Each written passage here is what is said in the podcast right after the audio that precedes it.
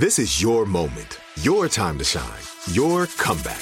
You're ready for the next step in your career and you want an education employers respect. So you're not just going back to school, you're coming back with Purdue Global. Backed by Purdue University, one of the nation's most respected public universities, Purdue Global is built for people who bring their life experience into the online classroom. Purdue Global, Purdue's online university for working adults. Start your comeback today at purdueglobal.edu. Welcome to River Cafe Table 4, a production of iHeartRadio and Atomized Studios.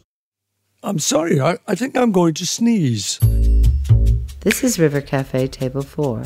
I always manage to sneeze like on telephone calls. With me, Ruthie Rogers. I don't think I've ever sneezed on a podcast. On River Cafe Table 4, I talk to friends who know the River Cafe well about food, the food they cook, the food they eat, the food of their memories.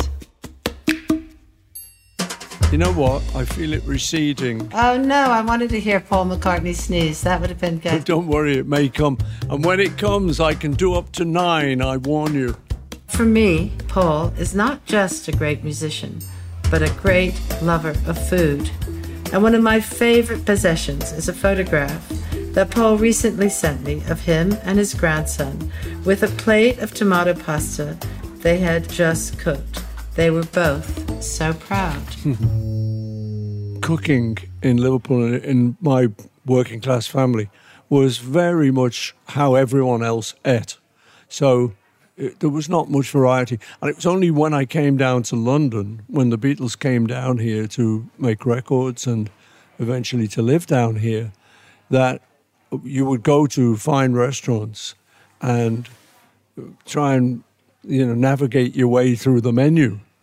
The eating was pretty much fuel until I got down to London.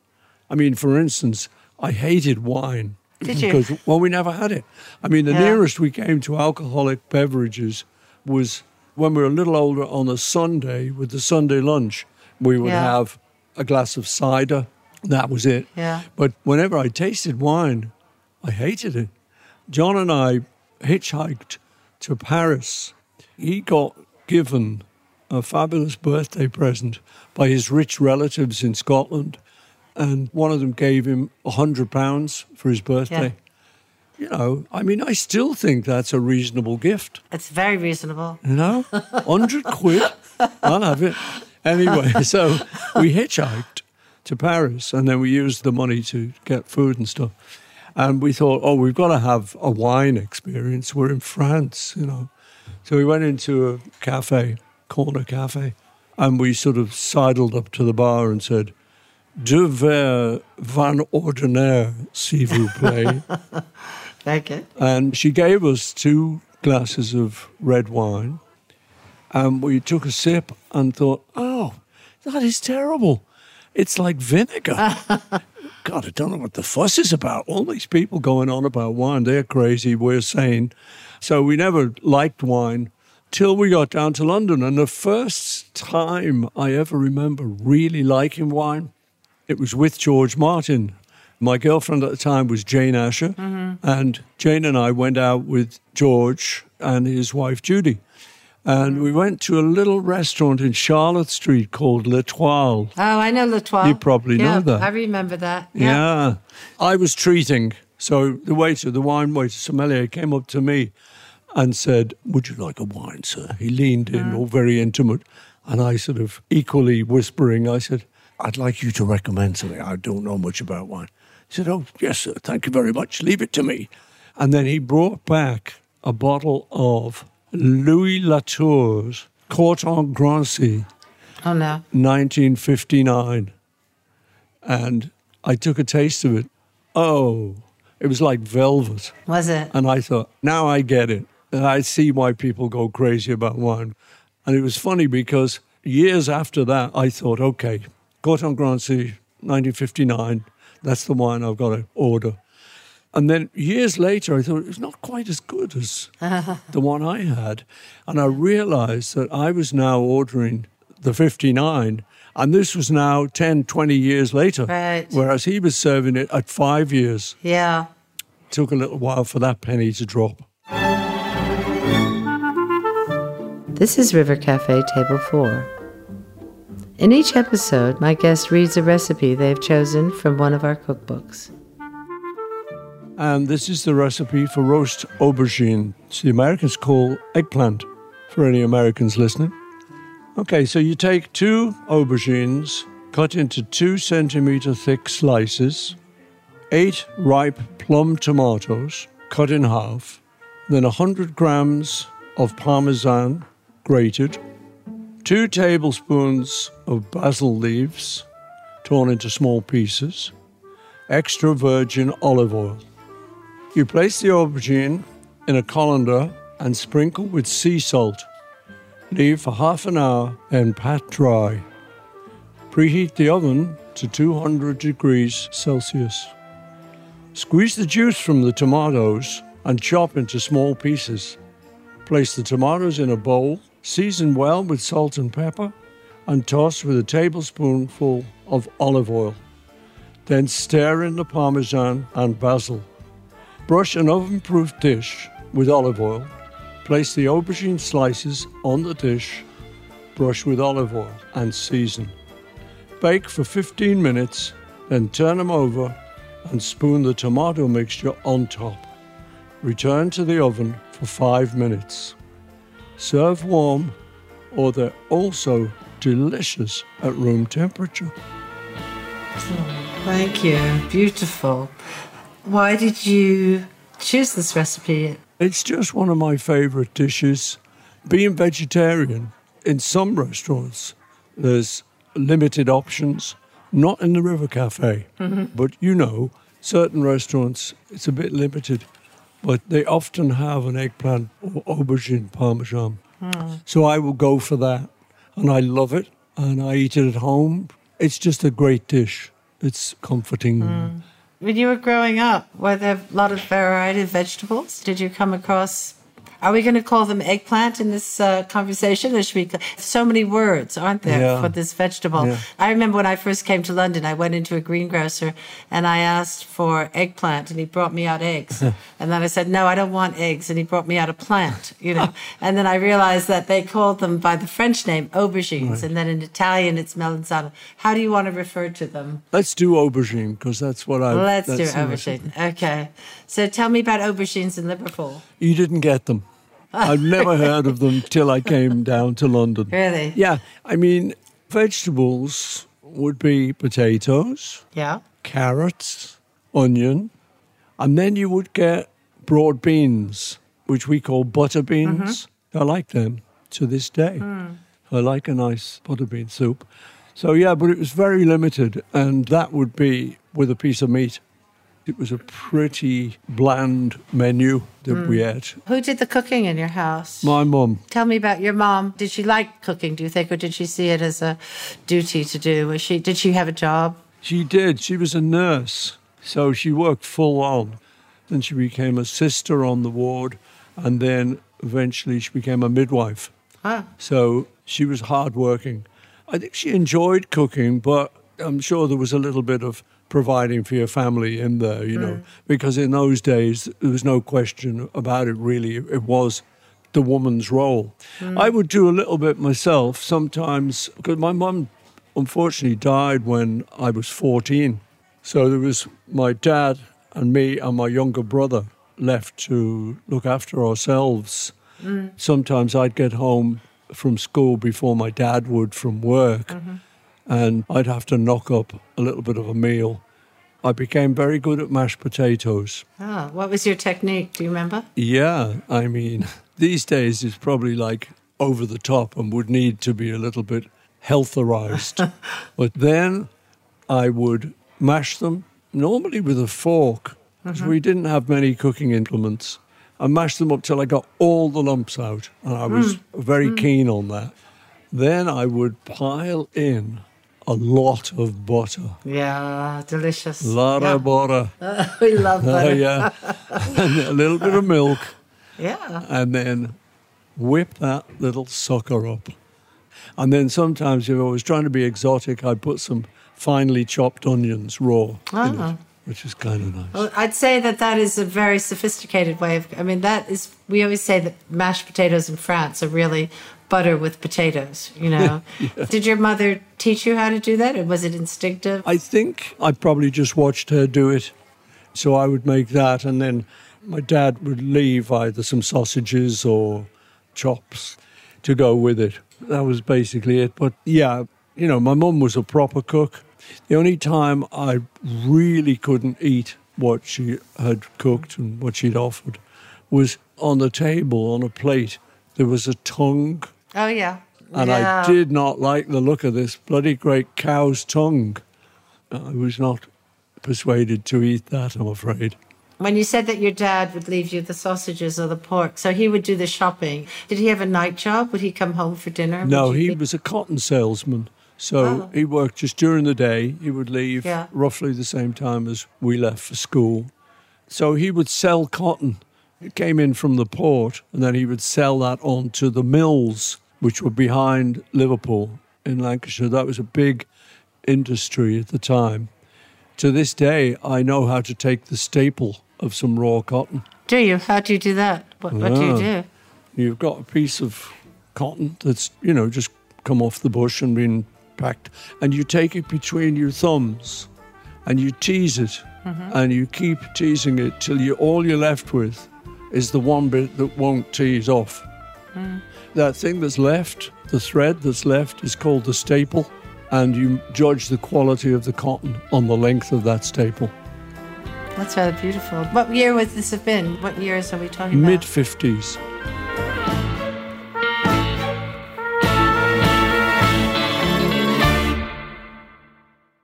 The show is sponsored by BetterHelp. Help helps is a maxim I believe in. We all carry around stress and hardship, and when we keep it inside, it starts to chip away. Therapy is a safe place, and therapy is for everyone. If you're thinking of starting therapy, give BetterHelp a try. It's entirely online, designed to be convenient, flexible, and suited to your schedule. Just fill out a brief questionnaire to get matched with a licensed therapist and switch therapists anytime for no additional charge. Visit BetterHelp dot com slash Ruthie today to get 10% off your first month. That's BetterHelp, H-E-L-P dot com slash Ruthie. BetterHelp dot com slash Ruthie. I'm Katya Adler, host of The Global Story. Over the last 25 years, I've covered conflicts in the Middle East, political and economic crises in Europe, drug cartels in Mexico – now I'm covering the stories behind the news all over the world in conversation with those who break it. Join me Monday to Friday to find out what's happening, why, and what it all means. Follow the global story from the BBC wherever you listen to podcasts.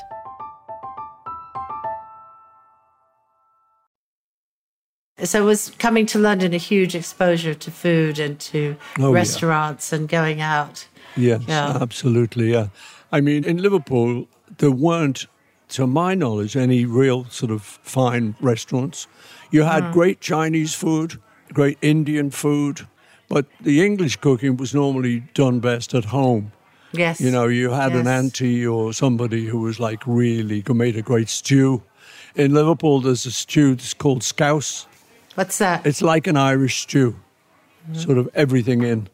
And then years later, when Linda and I became vegetarian, we went up and my auntie was very nice, very kind, and she made scouse without the meat, which Liverpudlians call blind scouse. Thank you.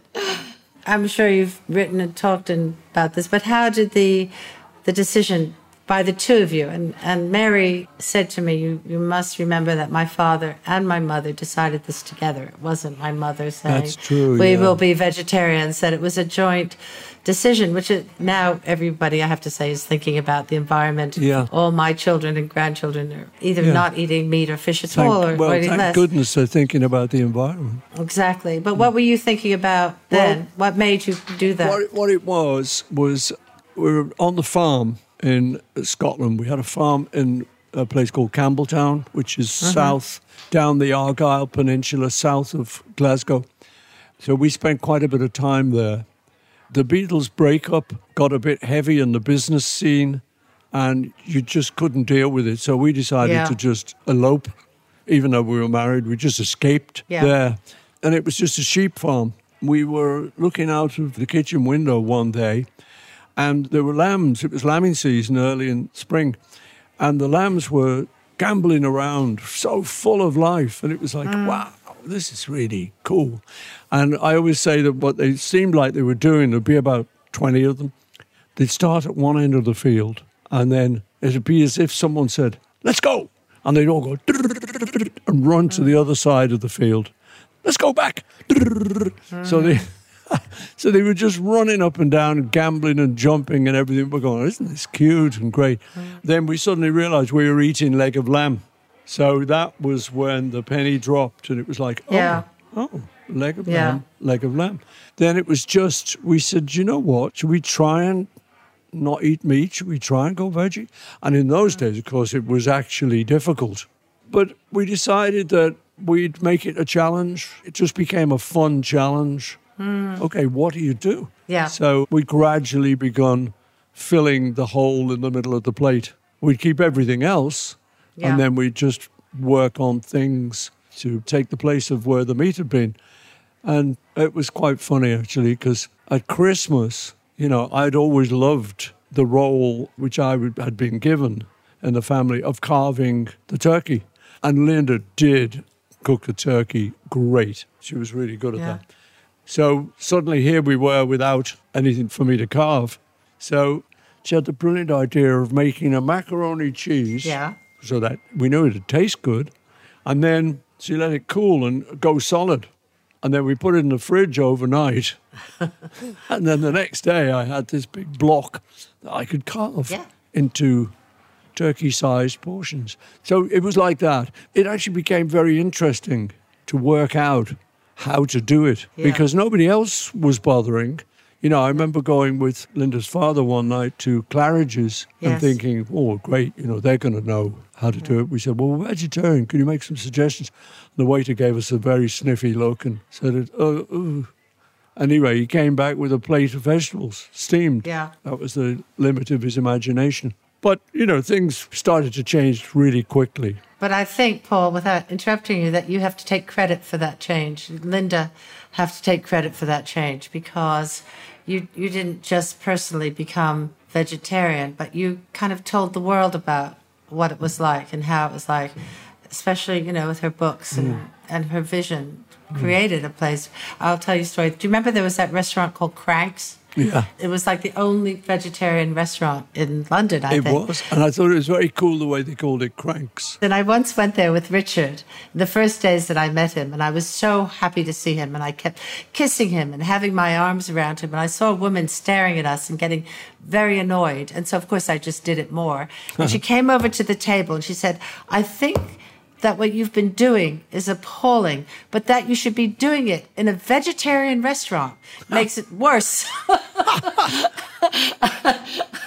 and it was somehow the idea that you couldn't be sexy and have vegetables. No. So I think I think you could say that you and Linda made vegetables sexy and rock and roll. It was something very important. That is funny, though, isn't it? It used to come with the territory that if people were veggie, they were cranks, and therefore they were boring. And so it gave this image of the whole thing being really boring. The people are boring, there's no kissing allowed, Yeah. you know, but that soon left the arena. Were you unique in the group of musicians and the other people that were performing at the, in the 60s? Did they have the same explosion of food and joy of food, or do you think you were kind of more passionate about it? I don't know, you know. I think a lot of them did, a lot of them didn't. Some people remained traditional eaters. Mm-hmm. I mean, you know, there are a couple of people these days who I know who were from those times who just want English cooking. Mm-hmm. You know, it's just like they want life to stay exactly the same as it mm-hmm. was. And I get it, you know. So it kind of split into two groups, I suppose. You know, the people who weren't bothered with all that rubbishy wine and fine food. They probably still thought it tastes like vinegar. But when you traveled, when you were on tour and you were suddenly traveling in other countries, do you remember being in Japan or China or an exotic place and being confronted with food that you'd never seen before, never. Mm. Japan mainly. I mean, I haven't actually been to China, mm. but Japan was quite an experience. I like Japanese food. These days, because I'm vegetarian, a lot of it's a bit fishy for me, but you can work your way around it. I enjoy Japanese cuisine. I like sort of Asian fusion. It didn't really mean that we would have it at home. It was more when you went to the country, you'd enjoy the food of that particular country.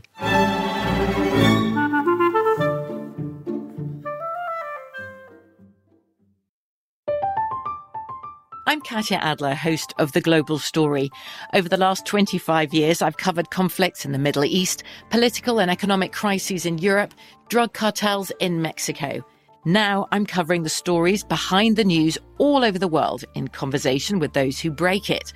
Join me Monday to Friday to find out what's happening, why, and what it all means.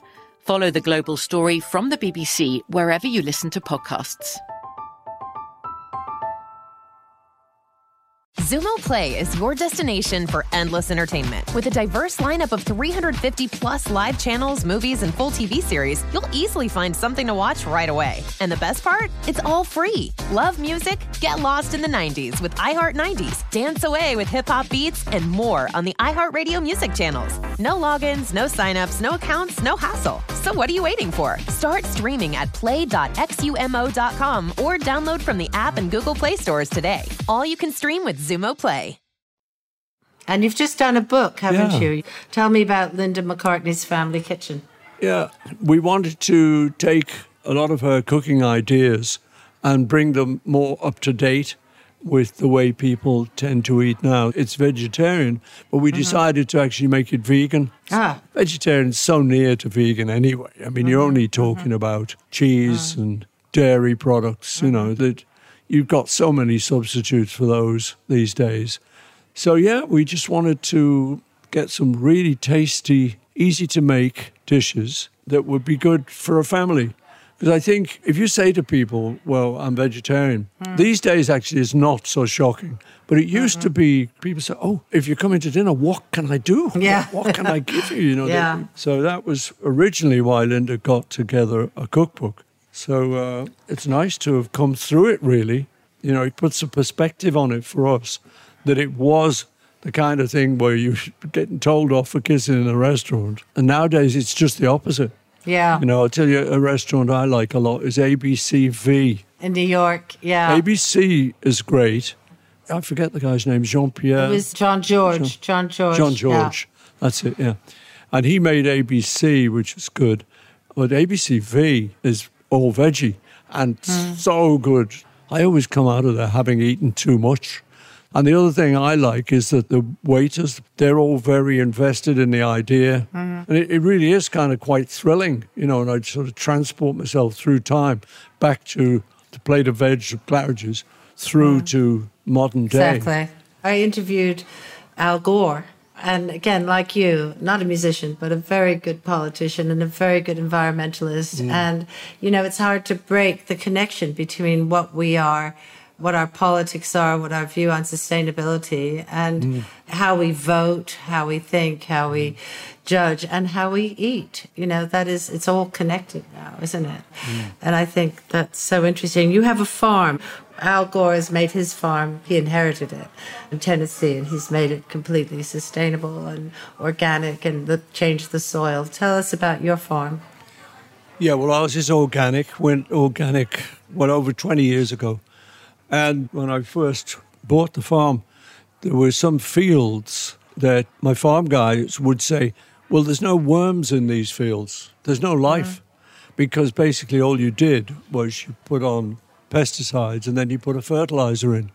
So I thought, okay, there's a challenge. You know, we're going to go organic.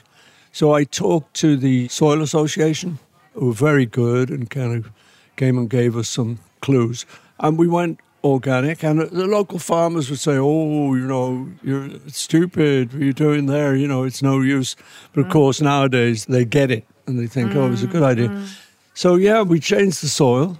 We grow crops like I like doing things like spelt wheat, just because it's a little bit different. Rye. We grow peas actually, we're just getting into growing hemp. But you know, the funny thing is with government regulations, you've got to keep it where people can't see it. Oh, really? Yeah, well, you get all the kids coming in and robbing it. I see. You've left something else out because Stella told me that you're making your own ale. Yeah, we do. Through the years, I would hear like a neighbor would be selling some land that was next door to ours. So I went to this one and I said, Oh, I hear you're selling that hop garden there. And he said, Yeah, you know, anyway. So, long story short, I, I've got it. And then I thought, well, I've got to start doing hops. You know, I've got to bring it back because the region we're in, in Sussex, was a very big hop growing area. So uh, I, I went to a local brewer who's just in the village near us, and I said, "Could you make some beer for me?" And so I said, "I'll grow the hops, Yeah. and you put it all together, and organic. It must be organic." And so he did, and then we were looking for a name for the beer, and you know these artisan beers, they've got to have crazy names. So I was riding with Linda mm-hmm. one day through our woods, and she was behind me, and I stopped and I said, You're not going to believe what you're going to see now. She said, What? I said, Look. And she caught up with me, and it was a stinkhorn. I don't know if you know what a stinkhorn is. I have no idea what a stinkhorn is. It's a no. fungus that is white and erect and very phallic. I mean, it looks like an erect penis. And then beside it, which is even better, there was another one which was like a limp penis. so you got this erect thing, and, I, and I'm saying, I'm saying, when I tell people this, I say, don't blame me. This is nature. It's not me being dirty. So that's what our beer is called, uh, Old Stinkhorn. Oh, so can we get it? You can. I'll put you on the list. I send it to friends. I just send it to friends. Can we have it in the River Cafe? That would be Well, very. we don't produce that many. It's more a personal one. I'll send you a six pack.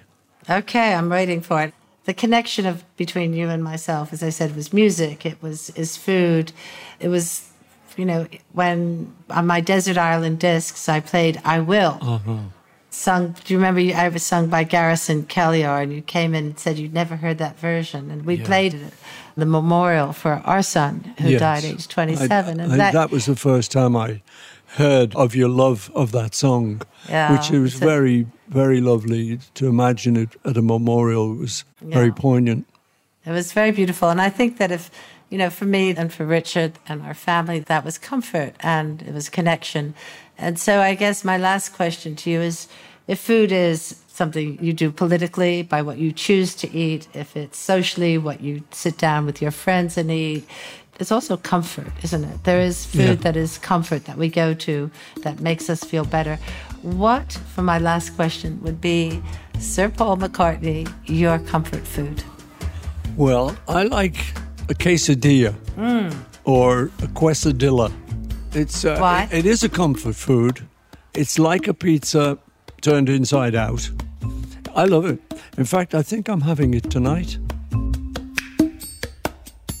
All right, Ruthie, thanks a lot. I love you, Diane. Love you too. I hope I was sensible enough. You were wonderful. You are wonderful. I'll see you soon. When are you coming in? As soon as I can. Okay, come on. We're waiting for you. Okay? to visit the online shop of the River Cafe, go to shoptherivercafe.co.uk. River Cafe Table 4 is a production of iHeartRadio and Atomized Studios. For more podcasts from iHeartRadio, visit the iHeartRadio app, Apple Podcasts, or wherever you listen to your favorite shows. This show is sponsored by BetterHelp. It's a simple truth. No matter who you are, mental health challenges can affect you, and how you manage them can make all the difference. That's why everyone should have access to mental health support that meets them where they are and helps them get through. BetterHelp provides online therapy on your schedule. It's flexible, simple to use, and more affordable than in person therapy. Connect with a licensed therapist selected just for you. Learn more at betterhelp.com. That's better, H E L P dot com. I'm Katya Adler, host of The Global Story.